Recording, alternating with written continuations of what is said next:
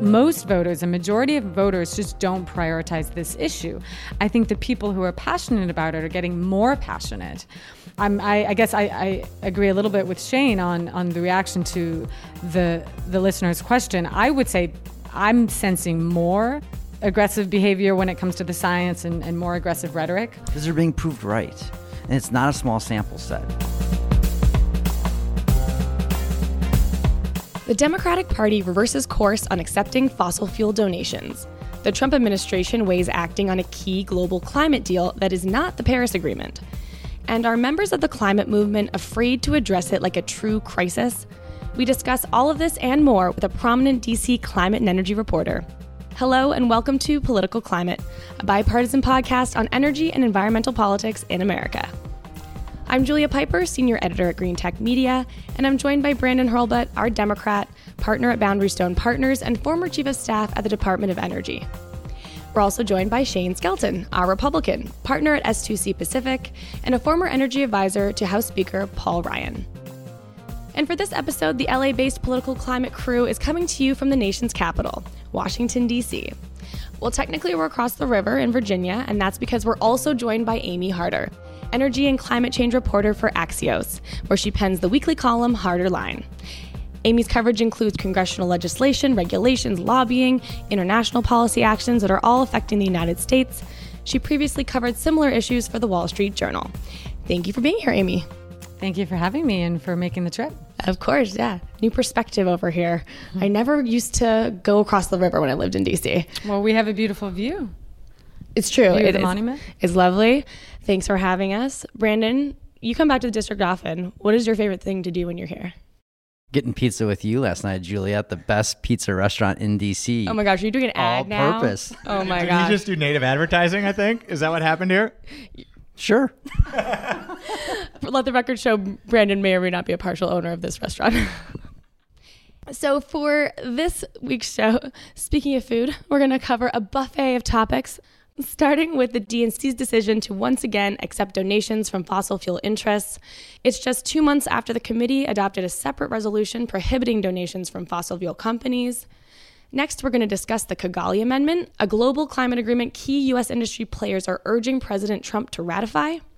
Next, we address a listener question about members of the climate movement tempering their views on climate change under social and political pressure. To kick it all off, let's talk about the DNC. The Democratic National Committee voted last week to accept contributions from fossil fuel industry workers and their employers' political action committees. Critics are calling the resolution a reversal of a separate measure approved unanimously in June that banned donations from fossil fuel companies and associations. The original resolution barred the DNC from accepting contributions from corporate PACs tied to oil, gas, and coal companies, but it allowed the DNC to continue accepting individual donations from workers in those industries. DNC Chairman Tom Perez, who sponsored the more recent resolution, said the issue came down to unions, feeling like the earlier resolution was an attack on workers, even though, once again, they could still make donations. Perez said in a statement, We have to draw the line that we are indeed a party of a big tent where all working people are welcome. We are not a party that punishes workers simply based on how they make their ends meet. We have been engaging with folks in the labor movement to address their concerns. At the same time, we remain committed to the Democratic Party platform, which states unequivocally our support for combating climate change. Christine Pelosi, the main author of the first resolution and House Minority Leader Nancy Pelosi's daughter, hoped the DNC would consider a second proposal this month to stop accepting contributions over $200 from individuals who work in the fossil fuel industry. That has not advanced. She's also offered an amendment to the Perez measure that would strike the words political action committees to discourage donations from corporate PACs, but that failed. So now, the crazy thing is, the DNC says they don't even really accept much money from fossil fuel PACs, even before this ban came into play. So, what is this back and forth all about? Brandon, this is your political party. Why do you think the Democrats would unanimously ban fossil fuel PAC money and then reverse course on that? And what does that mean for where the Democratic Party stands on addressing climate change? Well, I don't agree with it. Um, it does sort of fit the narrative that the Democratic Party is disorganized. Um, in reality, this isn't going to have much of an impact uh, because, as you noted, most fossil fuel money uh, goes to the Republican Party. Um, and the Democratic Party platform, where we stand on this policy, is still pro climate, unlike the Republicans. Um, but I do think it was a missed opportunity because I think people think there's too much money in politics, and a lot of these candidates right now, uh, Democratic candidates, are having success by refusing uh, corporate and PAC money. You know, Beto O'Rourke in Texas has raised more money than Ted Cruz by taking this pledge. Conor Lamb, who won in Pennsylvania, took the pledge.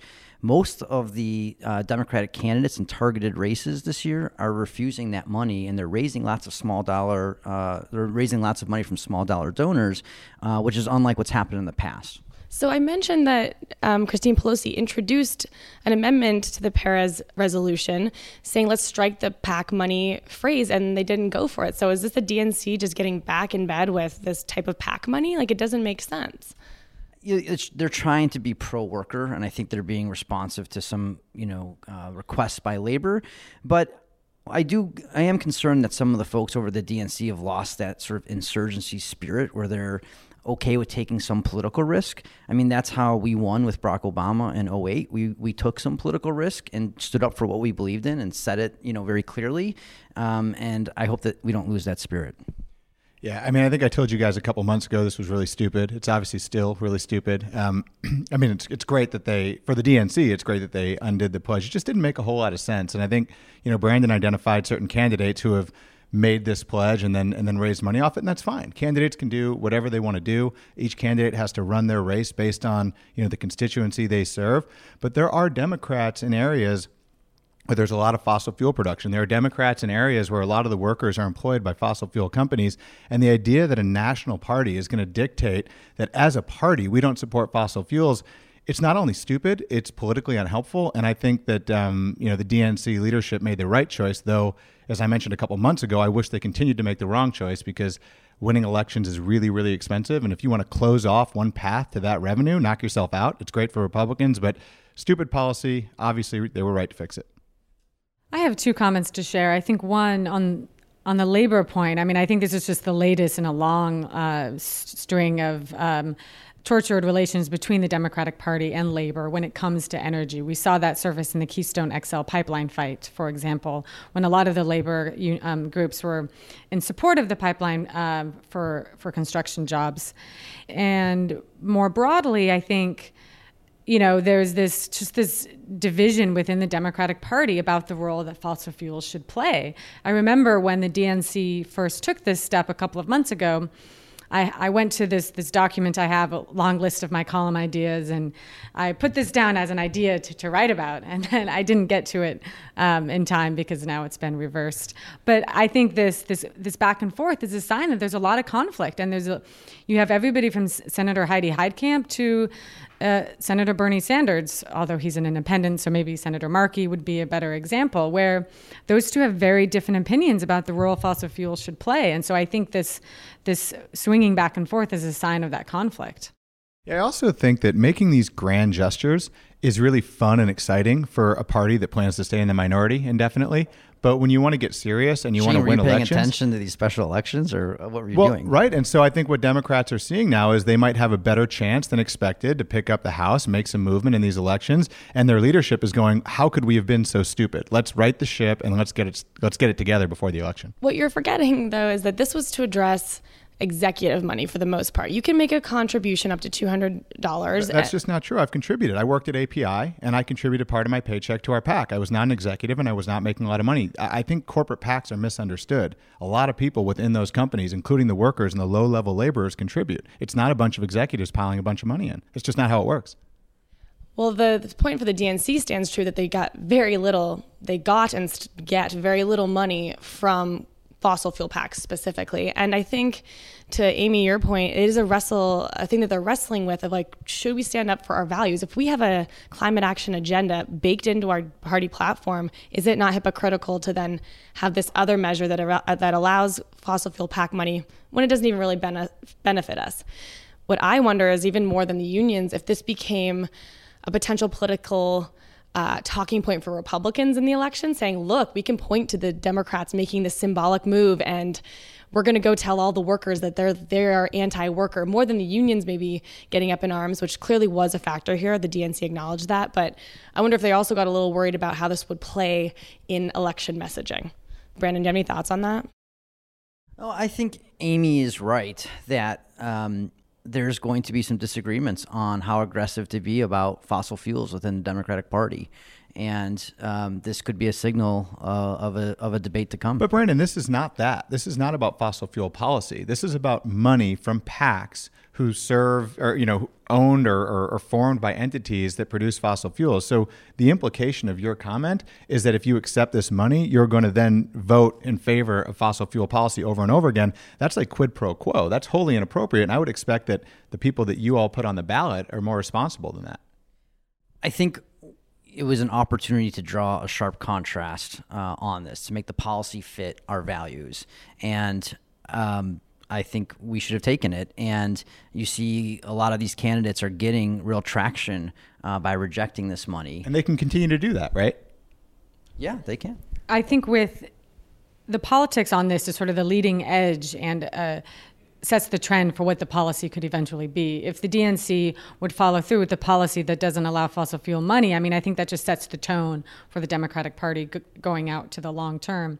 I'll also note that um, I did a story. Uh, this is a little bit dated, but I think relevant for our discussion. Uh, it was during the election when I was still at the Wall Street Journal. We did a story about how Hillary Clinton had got more money from the oil and gas industry than than Donald Trump, and that's a sign that you know there is support for these Democratic candidates from companies like ExxonMobil, even though she was supporting policies that were relative to Trump much more aggressive on climate change. Yeah, I mean the policy of the Democratic Party in the past was all of the above, right? But I think that's changing. That's going to be an interesting debate going forward. Well, that's what I'm thinking. Like I think in reversing this, the DNC might have underestimated how many people liked that they did this symbolic move and are angry. Like it's all over Twitter. A lot of people on my personal feeds, friends, colleagues are saying, wow, this just looks weak for the DNC and it's waffling. And why not take a stand on something? I wish you were right. Like, I wish they kept this in place because it's just really, really good for Republicans this November. But the type of people who are, you know, lamenting this on Twitter or, or causing problems on social media, it's not like they're going to show up and vote Republican because they're disappointed with the DNC. If you're thinking about this strategically, Democrats lost zero votes from this. Absolutely none. The type of people who vent on politics on Twitter show up to vote and they vote Democrat. So they didn't lose anything, but they might have gained some money in the process. I don't know that that's necessarily true. We learned about the 2016 election that people staying home might have tipped the scales. If people aren't excited about the Democratic candidate, then they might just not vote, and that no vote counts too. I think energy and climate change issues. I think uh, there's there's a subset of people that are incredibly passionate and interested in it. But I think broadly speaking, the polling shows that it's not a top priority when people go to the polls of course, that's not the, the sliver of the population we see on Twitter. When I'm on Twitter, I'm constantly reminding myself that this is not the only part where world operates and lives. There's a whole wide world out there. And so even though it seems like this is what people are saying because it's on Twitter, there's there's so much more. And so I'm I'm constantly reminding myself of that. Which is not to say, I mean, I do agree that there is much more greater awareness within the Democratic Party in particular, and just people on the left about climate change and, and the influence of fossil fuels. But I still don't think it's going to be a deciding factor this election. That's a fair point. And I think what is interesting about this case, because it is centered on fossil fuels, it does speak to a larger issue among Democrats around, I think, what kind of party they want to be, not just on climate, but around um, money in, in politics. Like Obama got rid of PAC donations. He had two campaign, two presidential campaigns that he won with no PAC money, and the the DNC then reversed that in 2016. So and so many people told us that was the wrong move. The establishment said that, right? But we that took political risk because we believed in it. Exactly, and it worked. And I think people resonated with that. And it feels like the DNC might not stand for, or it's hard to maybe distinguish the parties when you see them using the same tactics. Whereas I think a lot of people were energized around Obama's decision there. And so it is about fossil fuels in this case and that PAC money. PAC money is just one source of funding. You mentioned Hillary Clinton getting money from other sources. So fossil fuel interests can donate in other ways. And I think what's interesting here is the role of, of PAC dollars and, and really where the DNC wants to come down on this issue of um, financing. I also think this discussion would be very different if gasoline prices were very high and more people care to engage on this. I think, you know, the data that we look at shows again and again that energy writ large is just not on most people's radar unless energy prices are high. And they've been low for you know the past decade thanks to the the oil and natural gas boom and energy efficiency and things like that. But i think because energy prices are low it's it's enabling this discussion a, a broader and more important discussion about the impacts of these fuels well, we'll leave it there on this issue. Um, R.L. Miller, head of Climate Hawks Vote, who's also a member of the California DNC Environmental Committee, uh, she has been on the record saying they're going to push for the DNC to reconsider its position on this fossil fuel PAC dollar issue once again at a meeting in Chicago. So we could be discussing this once more if uh, there's a little more back and forth there. I certainly think the California Democratic Party could will be going much further left on these issues than the national DNC. Thankfully. Next up, the Kigali Amendment. This is an amendment to the Montreal Protocol, an agreement crafted in 1989 to phase out chlorofluorocarbons, or CFCs, from use in refrigerators, air conditioners, and other uses because it depleted the ozone layer. The problem is that many countries replace CFCs with hydrofluorocarbons, or HFCs, which turn out to be key climate change causing pollutants. The Kigali Amendment to the Montreal Protocol was adopted before Obama left office in 2016. Scientists say the agreement may prevent a half degree Celsius rise in temperature by 2100. For the United States to fully participate in these efforts, the Kigali Amendment has to be ratified by two thirds in the Senate. The Trump administration has not decided whether to submit the treaty for approval. Shane, you initially brought this to our attention. Uh, talk a bit about the dynamics at play here among businesses and the politics and how Kigali is playing out among um, Republicans. Yeah. So in my view, this um, this deal has been this agreement has been totally mischaracterized as an Obama era climate treaty. If you think about what the Montreal Protocol did, it addressed ozone um, depletion, which was a huge problem. And unlike climate change, where carbon exists naturally in the environment, and then you can increase you know carbon emissions through human activity, these components do not exist naturally in the environment. So it was very clear to all countries that the ozone layer was deteriorating and humans were the sole responsible parties. It was very easy for the Reagan administration to decide to, to group up with, I think, 170 some odd other parties and, and fix this. And so they did. And the way the Montreal Protocol works is very different than the Paris Agreement, where the Paris Agreement said, here's your cap on what you can do and figure out how to do it. The Montreal Protocol instead, um, it rewarded innovation. It basically gave companies the opportunity to invest in R&D, and whoever invested the most and came up with the best product was going to take a larger share of the global marketplace. Uh, as U.S. companies do, U.S. companies won that race. We've continued to innovate, and we turn over these products uh, multiple times over the last three decades. And so one can say that, yes, the newest iteration of these products that would be um, that would come to light through Kigali would have very positive climate benefits. But that's different than being a, a climate treaty. I think it's actually rock solid industrial policy that has positive environmental impacts and then also has very positive climate impacts. And where I think the, the think tanks on the right have got this wrong, and I think the Trump administration is going to end up doing the right thing here, but I think where the think tanks have gotten this wrong is because it has climate benefits, they need to fight it and they forget why Republicans were against Obama climate policies in the first place. It wasn't that we want to warm the climate as much as possible, so anything that controls climate, um, you know, or uh, GHG emissions is bad. It was that we don't want to put U.S. companies, U.S. industry, U.S. workers at competitive disadvantage with our global counterparts solely to serve climate change. In this particular instance, what you get is you put U.S. companies at competitive advantage, where we're going to sell innovative, forward looking products around the world to the disadvantage of our Chinese counterparts and other counterparts.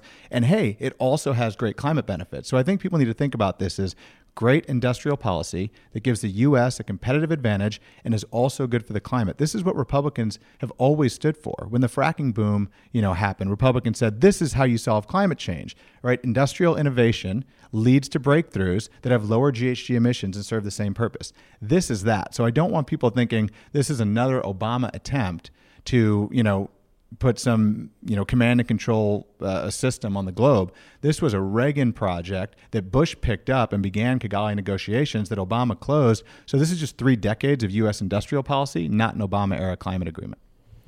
I'm pretty sure I've used those exact words in many headlines. I wasn't targeting you, or, That's okay. or I was. You know, I I think about headlines. Number one, I write most of my own headlines, so when you complain about them, you can go ahead and complain to me, and I will not. Blame She's on my Twitter editor. at, uh, no, I'm kidding. I, I do take complaints. I don't often respond on Twitter. I do I do try to respond to emails, but I mean, you raise a good point. I, I struggle with what the headline should be on this policy. It's it is more complicated and has a longer history than the Paris climate deal, and it's very different from the Paris climate deal as well. But when push comes to shove, I have to start with the fact that Obama, the Obama administration, agreed to it, and he framed it. That administration framed it in in climate change terms. So, but I hear you, and I think the end at the end of the day, I mean, it's both. It's both an industrial policy and a policy that these these big chemical and manufacturing companies hope to to make a lot of money off of, and which they've already invested millions on these new new chemicals. Billions. Right. And but it's also a big climate change um, deal as well as as Julia said, half a half degree Celsius is is a big chunk of the problem. So I think it's both, and I think I did a column about this recently, and it's it's funny. I set out reporting it with with an angle in mind, as as reporters do, and the angle was why Kigali is is so much better off under Trump than Paris. But then my reporting actually showed that it's up against uh, some um, scrutiny, I would call it. Um, within the Trump administration as well, there's not an outright ref, um, reflexive opposition to it like there was to the Paris climate deal, but there is still some administration officials that are are and they're not they're not worried they're not opposed to it or critical of it because it it addresses climate change. I think they're worried about cost to consumers and you know, I think the the backers of this policy are now working on um, issuing studies to show that there is not a great cost to consumers over time. And so I think, I certainly think it has a better chance of crossing the finish line compared to to Paris. But as as one administration official told me, it has a lesser chance of failing which isn't a ringing endorsement. It isn't, but the consumer cost argument, I mean, is, is funny to me for a few reasons. One, these chemicals have turned over multiple times in the last three decades. The reason most people don't know that is because it doesn't impact the prices. That's just the reality of it. So the fact that we have a hot political climate these days where people want to, you know, hypercharge anything that might impact climate positively doesn't change the fact that if this wasn't in the headlines, I don't blame reporters, of course, it should be in the headlines, but if this wasn't in the headlines, no one would ever notice the cost because that just hasn't proven true over three decades. Although I do have a, a personal experience where um, I could have s- dropped $15,000 on a new HVAC system based upon the argument that the technician gave me that this refrigerant is being banned by the, the government and you need to get a new one. Uh, it turned into a whole column. You guys, you guys can read it. Um, but the upshot was there's some unscrupulous technicians out there, which you see across the board in, in home maintenance uh, areas. And there could be, and I think it's a minority of cases, but there could be some companies out there trying to capitalize on this turnover of of capital and equipment. And so I think that's that's one of the many concerns that the associations representing air air conditioner contractors and manufacturers are looking at. I guess the bigger point to me is that I don't think anyone should comfortably say that as a country we shouldn't do anything at all to address greenhouse gas emissions. I think that's an, an unsustainable position. So the question becomes should we target certain industries and increase their costs? Um, to to show that we can you know reduce greenhouse gas emissions, or should we find industrial policy that benefits U.S. workers, U.S. manufacturers, and also benefits the climate? I don't know that you can find a better example than this. And so I get frustrated as a Republican who comes on here every week and preaches to you guys that Republicans aren't anti climate action, they're anti action that hurts the economy. Well, this is a perfect example of one that solves both problems. And so you know, I'm pretty gung ho about seeing it through. I think it's interesting to see how the companies, some of which I think backed Trump, are trying to urge him, and they're not using climate change in any of the justification. There was a letter from several senators um, that never mentions global warming or climate change, but does frame it as this economic development issue, which is, I guess, as you're saying. So it's funny to hear the, or it's interesting to hear just how it's being how it's being messaged because as amy noted it is a climate policy but i guess it'll be uh, i guess no one wants to turn off the trump administration by framing it as a climate issue. As we know, he's been very outspoken on that. So it's like a tricky line to walk, I feel. Shane, you know, I thought your the way you distinguished Montreal uh, and the Paris Agreement was like very helpful. Uh, but you said, you know, Montreal is a way to, you know, help advantage the American worker, and that's why Republicans could get behind it. So with Paris, you know, this is happening with or without us. Every country's in but us. This is where the world is going. Why wouldn't we set policies here that Repu- why can't Republicans support policies here to advantage American workers to own that market? So I, I don't disagree with you at all, and, and I actually think that we should have industrial policy that would you know spur more innovation in the clean energy space that would spur emissions reductions technologies we, we, don't disagree at all i guess the point i'm trying to make is not that that you're wrong and i'm right the point that i'm trying to make is this is low hanging fruit I mean, this is so easy, you know, and and you guys talked about the climate messaging, and Obama sold this as a as a climate treaty.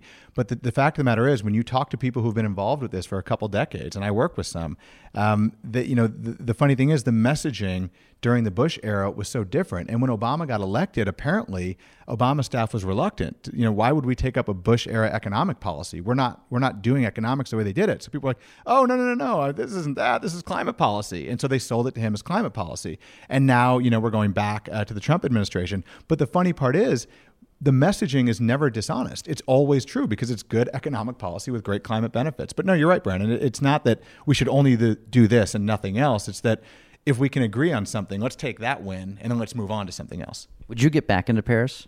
If it was up to you. I mean, I, I, I, am indifferent. I think I, I never thought we should have pulled out of Paris because I think that no one is actually complying with it, and it didn't have any. Like, mm, I don't know if that's true. You didn't have to do anything, so I think it was more rhetorical than anything. The U.S. would not have had to take any specific policy action to be part of the agreement. So I think you know getting out of it was was a stance that was you know a political stance, or at least showing there was a campaign promise being delivered on.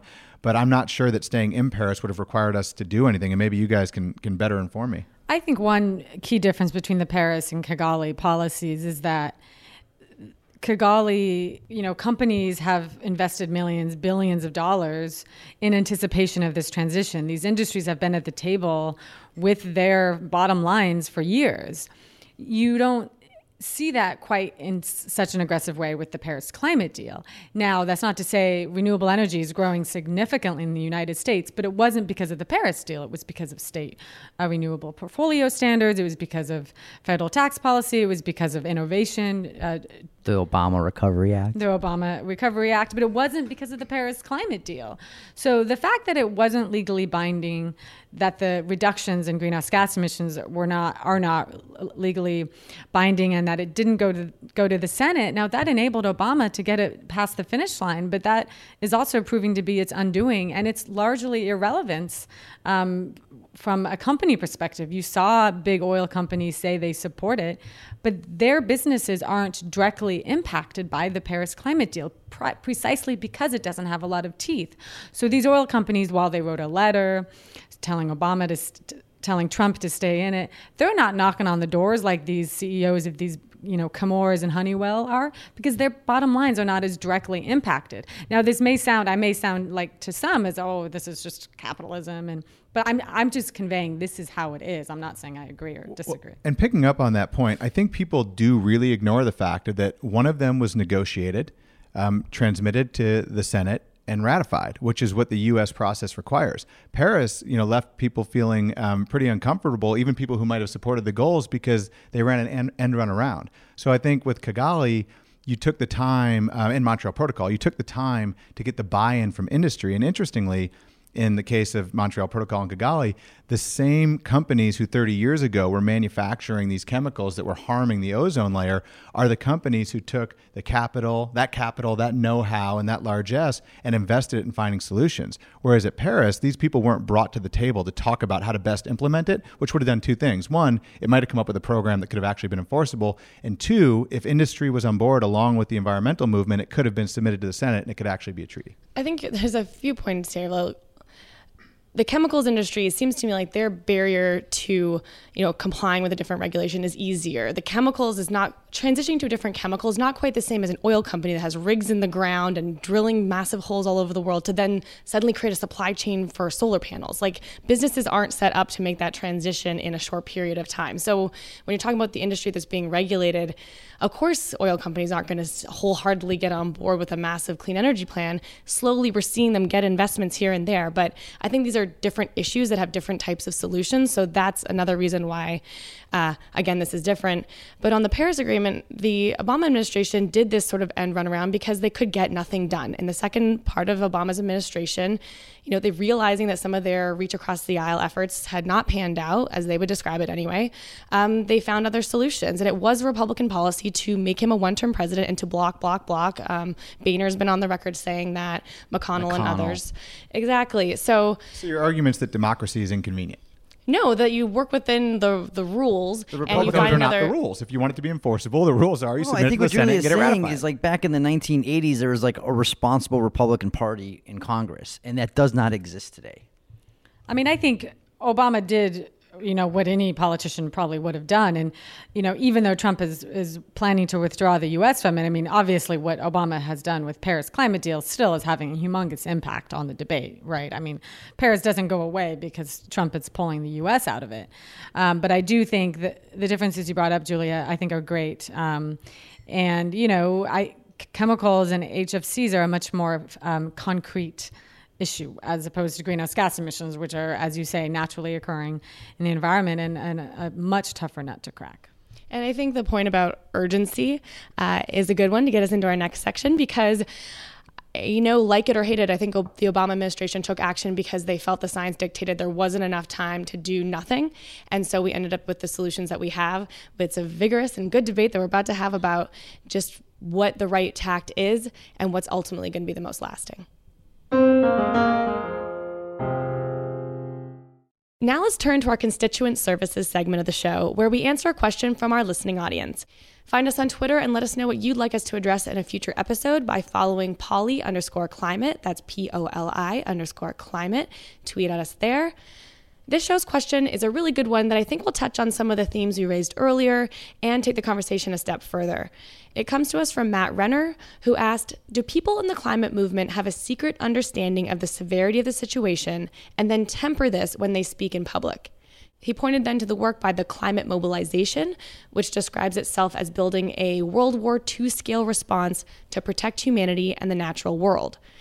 Brandon, I'll go to you first. Um, do you see members of the climate movement toning down what they say with respect to climate change, even when they understand the stakes, presumably because of social or political pressures?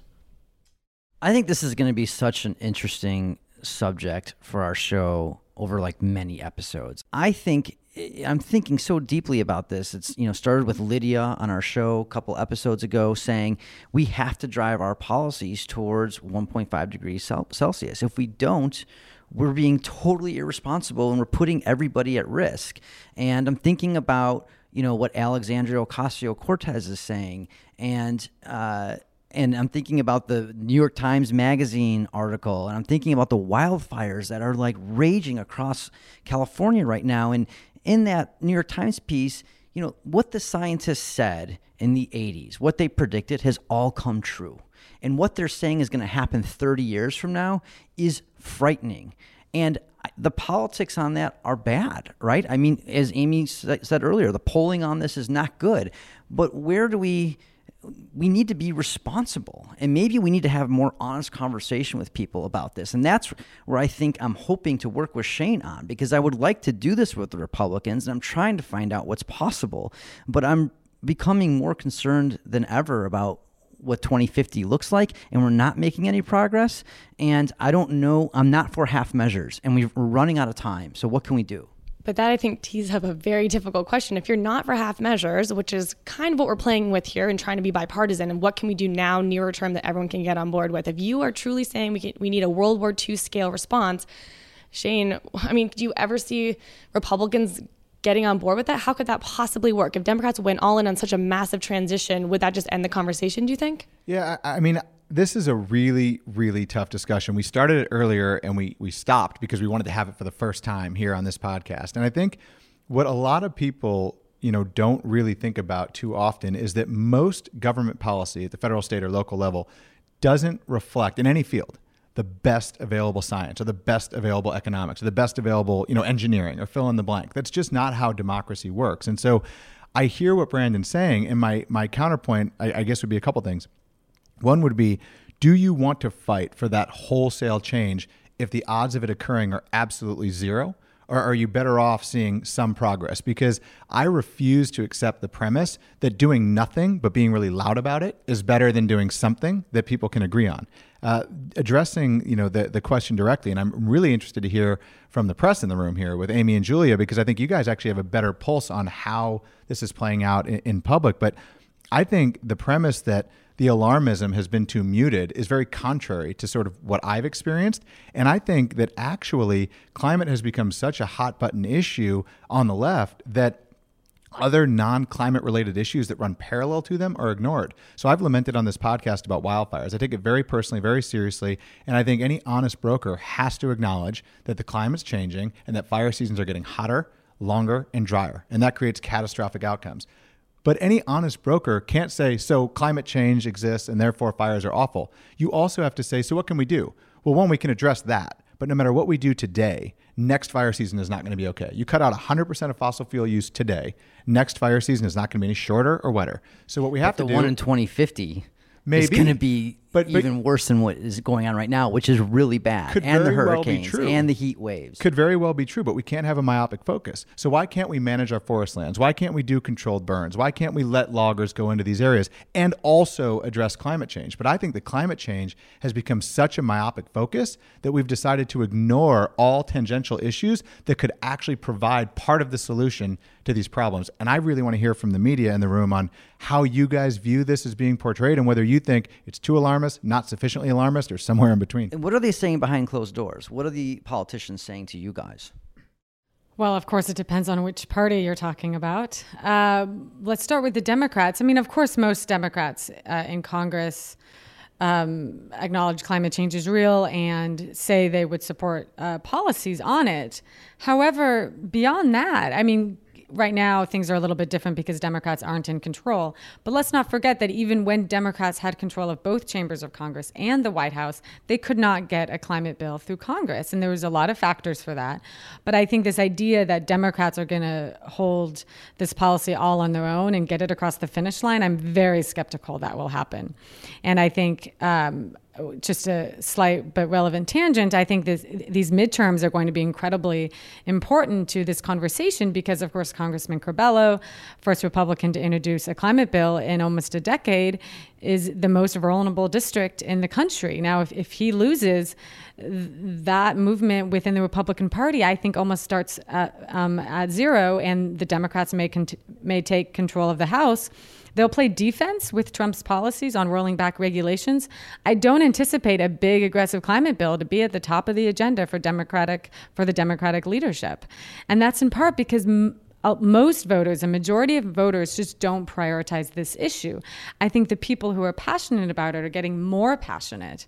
I think um, I, I guess I, I, agree a little bit with Shane on on the reaction to the the listener's question. I would say I'm sensing more um, ag- aggressive behavior when it comes to the science and, and more aggressive rhetoric. Because they're being proved right. And it's not a small sample set. Like, let's just talk for one, a minute here about the math. Here's the math. When Jim Hansen testified in front of the Senate in 1988, he basically said, you know, uh, over the next few decades, the Earth could warm, you know, 1.5 degrees Celsius. That's bad. We can adapt. But it's it's going to be ugly. That's where we are right now. That's why we're seeing these crazy wildfires, extreme weather events, and what they said is true. These extreme weather events have doubled, and they're costing us billions of dollars. I But mean, utilities? Give me one second. Utilities, you know, are going to be bankrupted over this. Look what happened in Texas and Florida. This is not a California thing. Superstorm Sandy uh, in the Northeast, and they say once they double to three degrees Celsius, then we're in a world that hasn't existed in over three million years, and we're heading there.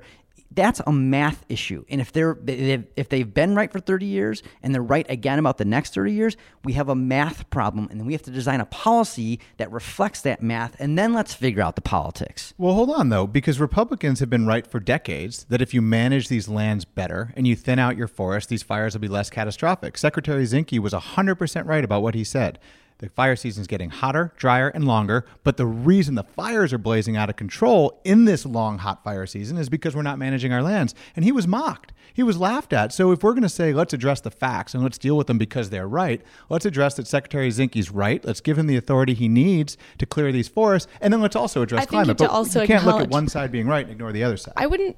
You, I don't think you can say blanket that anyone who's progressive or Democrat opposes forest management. I know for a fact people are trying to put together forest bonds in California, do all kinds of innovation around managing forests. I think to say that it's just Zinke being outspoken on forest management would be wrong. A lot of people have been experts in working on this I for was a long part of these time. debates for years. The the thing there With was the that he, he he mentioned climate change as part of the discussion, right? Saying that the wildfires in California, you know, have nothing to do with climate change. And then I think people jumped on that point, and it did maybe distract from a, a more detailed discussion of forest management. But that is the political times that we're in, and that is the headline that you're going to see: is that Zinke says the wildfires have nothing to do with with climate change, and that upsets a lot of people who point to the science and are screaming, saying, "Let us let's do something here. Don't ignore this." I think one part of the issue with with this with this issue of climate change is is that climate change is always a it's not always. In the cases of the wildfires it's a factor. It's an increasingly large factor. So is fire management. It's never it's it's never as black and white as people often paint it as. Last year I did a column um, while there were other wildfires blazing and, and the hurricane season. And the title was Climate Change is Like Diabetes for the Planet. Uh, and so, you know, diabetes is a chronic health condition that people have to deal with. It's never like this acute uh, emergency. Even a wildfire is an acute emergency. But that's, you can't say climate change is an acute emergency. Climate change is a chronic problem that will never go away. We can only lessen the damages from it. So I think that makes it difficult from a political level. And to your point on the math, on the math, you can do the math, but if you can't get the politics, if you can't get politicians on board, then it doesn't matter what the math is. And I know there's a big school of thought about what's the best path forward on that, but Yeah, I just think I disagree. It, I mean, a chronic condition, it is a crisis. We are altering the atmosphere in a way that is changing so quickly. We're not going to be able to adapt to that. If if this was happening over hundreds of years, different story. But it's happening so fast.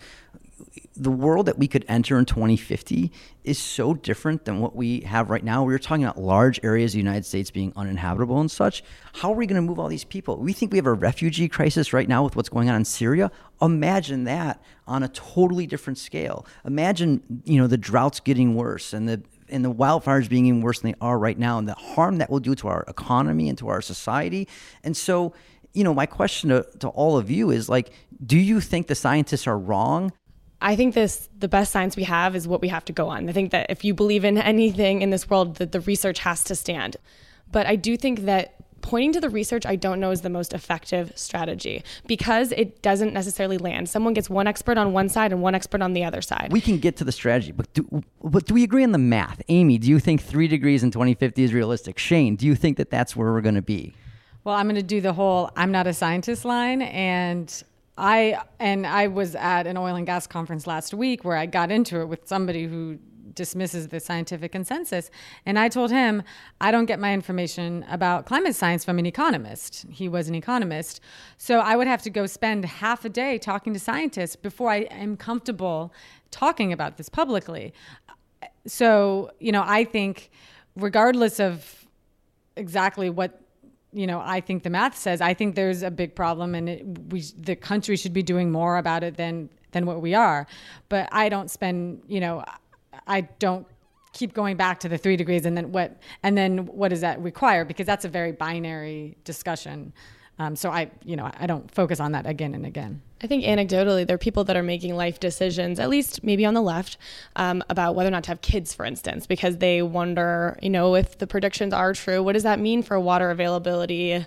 You know, they see maybe refugee issues coming down the pike. What are the economic implications of all that? And, you know, real people saying, well, wait, should I have a second child so my first one has a buddy in the apocalypse? Or is this just better off not to put someone else through this pain? Like li- real mm, discussions mm. that so people that, maybe laugh at. That type of commentary would make me vote against whoever you were voting for. Like I have three kids, I love them all equally, and I'd never say I don't want them to to fall fate to the apocalypse together. I would go, this person's crazy, and I can't vote for their policy, even if it's a great policy, because it, it, it's so visceral to a parent. That's not a policy person. That's just a, someone saying, okay, if I take exactly what the science is predicting, this is how it kind of has to play out according to that research. So if the question is, do I think in 2050 my three kids will cease to exist because of the apocalypse? The answer is definitively no. I do not believe that. I think they'll have their own kids, and I think my family line will go on a long time. If we accept your premise that it's I didn't say they cease to exist, but this is a very different planet that I causes massive, you know, disruption.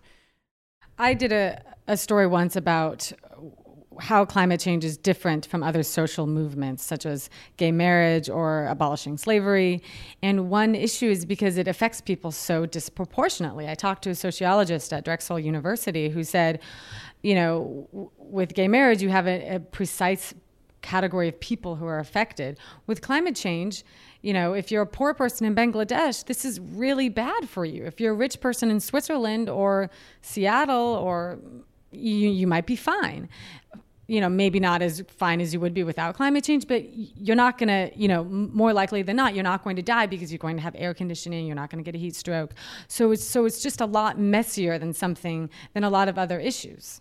And I want to I want to address your question spot on though, because I think I think you're owed that. I guess the question would be, what if everyone here accepts your premise wholesale? Three degrees by 2050, the results are so catastrophic that we're all struggling to deal with it. I still think that raises the, the discussion we started earlier, which is what is your solution? Because if you designed a perfect, very thoughtful, very scientifically accurate and impactful solution, and, and, and let's say we everyone, every scientist on planet Earth agreed that your solution was the best one, we do live in a democracy and I just don't I can't count the votes. I don't see how you get there. Even if you got, you know, 25% of Republicans to buy in 100% with you, I, I really feel like trying to find a pathway for agreement politically gets us closer because the point that I've made over and over again is that cap and trade happened in 2009 and we haven't done a damn thing since then because it was a my way or the highway thing. And don't we now look back to 2009 and say, had we found a path that everyone agreed on, we'd be 10 years into this mitigation strategy. And instead, we're zero years in. This is where I, am so curious as to what's hap- happening behind closed doors with Republicans because, and Democrats, to the point, you know, Amy was making earlier about, you know, this coming division within the party on this issue do you accept let's just start with the math do you accept it do you accept the science because if you do okay, we can all talk about the policy and we can to, have that conversation, know you know, and, and think about what's right. And then we can come up with a strategy to sell it. We have done in this country really hard things in the past. World War II was hard the Great Depression was hard. Getting to the moon in 10 years was hard. The civil rights movement was hard. But like we have done this before, but we're only going to do it. This is what government was designed to do is to like pull people towards collective action to do solve some major crisis that we can't solve on our own individually. Well, I think that the how you frame it though is going to be so key because if you make it sound severe to the the listener's question was are we not talking enough about the severity at least according to this one article I read, which I want to bring up because it hits it right on. It was in the New York Times recently, talking about don't just frame it about the issues, frame it about frame it in terms of aspirations. What do we want to see in the future? Not just what are we terrified of, because then it gets everyone's backs up. I agree with that. It said, put this is a quote from the article putting expert scientific narratives at the center of a decision making, like non negotiable environmental limits, rather than focusing on opportunities for collective betterment, has only led to increasing divisions over which es- experts to trust. And I think there's something to that. So I don't know how exactly this gets done, but maybe focusing more on our shared values uh, and how that affects the climate movement might be better than just screaming our heads off and talking about the severity. But that's a difficult line, and I don't know how it that's plays. That's what we're out. trying to figure out on the show: is can we find something together that we can go sell to the American public together? And I think an aspirational part of this is important. You know, if we do these policies, the type of policies that you know Alexandria Ocasio Cortez is suggesting, um, or you know the, the, folks that emailed us on uh, on the show, you know, there's a lot of benefits. There's a lot of upside. It'll be hard, but the things that come out on the other, cleaner air, lifting people out of poverty, good jobs, that's going to be really exciting. But what if people. it's all a hoax? And we if it, it was, and all those things happen, then it wouldn't matter. That's the great thing. If it's good policy, then it actually doesn't matter. And I think, you know, we've been so fortunate on this podcast to have so many great guests recently that we've wanted to take advantage of that. But we have promised, and we will fulfill the promise, that one day we are going to show up and we're not going to debate how many votes you can get. We're both going to bring our best approaches to good U.S. policy that would make the changes necessary to mitigate the worst impacts of climate change. And then we'll have some fun because we'll debate, but it'll be a fun debate because we're both trying to get to the same goal. So we are going to do that for our listeners. We promise, and, and we will find these positive solutions. Amy, I want to give you the final word on this discussion. Well, your comment about the shared values uh, reminded me of one of my favorite scoops uh, of mine this year so far, um, as I got the scoop on uh, Pope Francis convening a meeting with big oil executives. Um, BP, Exxon, uh, the CEO of BlackRock was there as well at the Vatican. Moniz. And yes, of course, your former boss, uh, former Secretary of Energy, Moniz.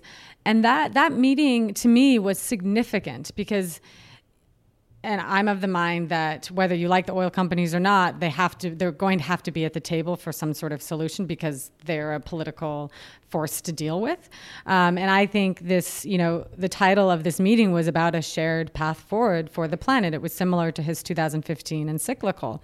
Along with a whole host of other issues, I'm really focusing on this area of the quieter um, discussions that are happening. You asked about what's happening, what Republicans are saying behind closed doors.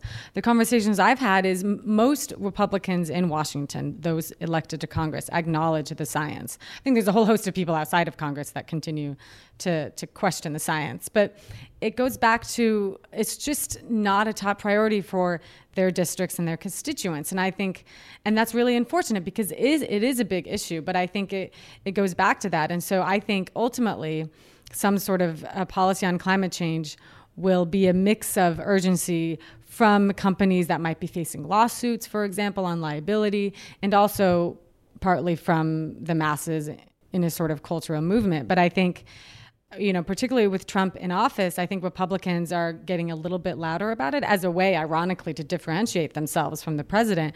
But I think for now, it'll be interesting to see how the midterms go.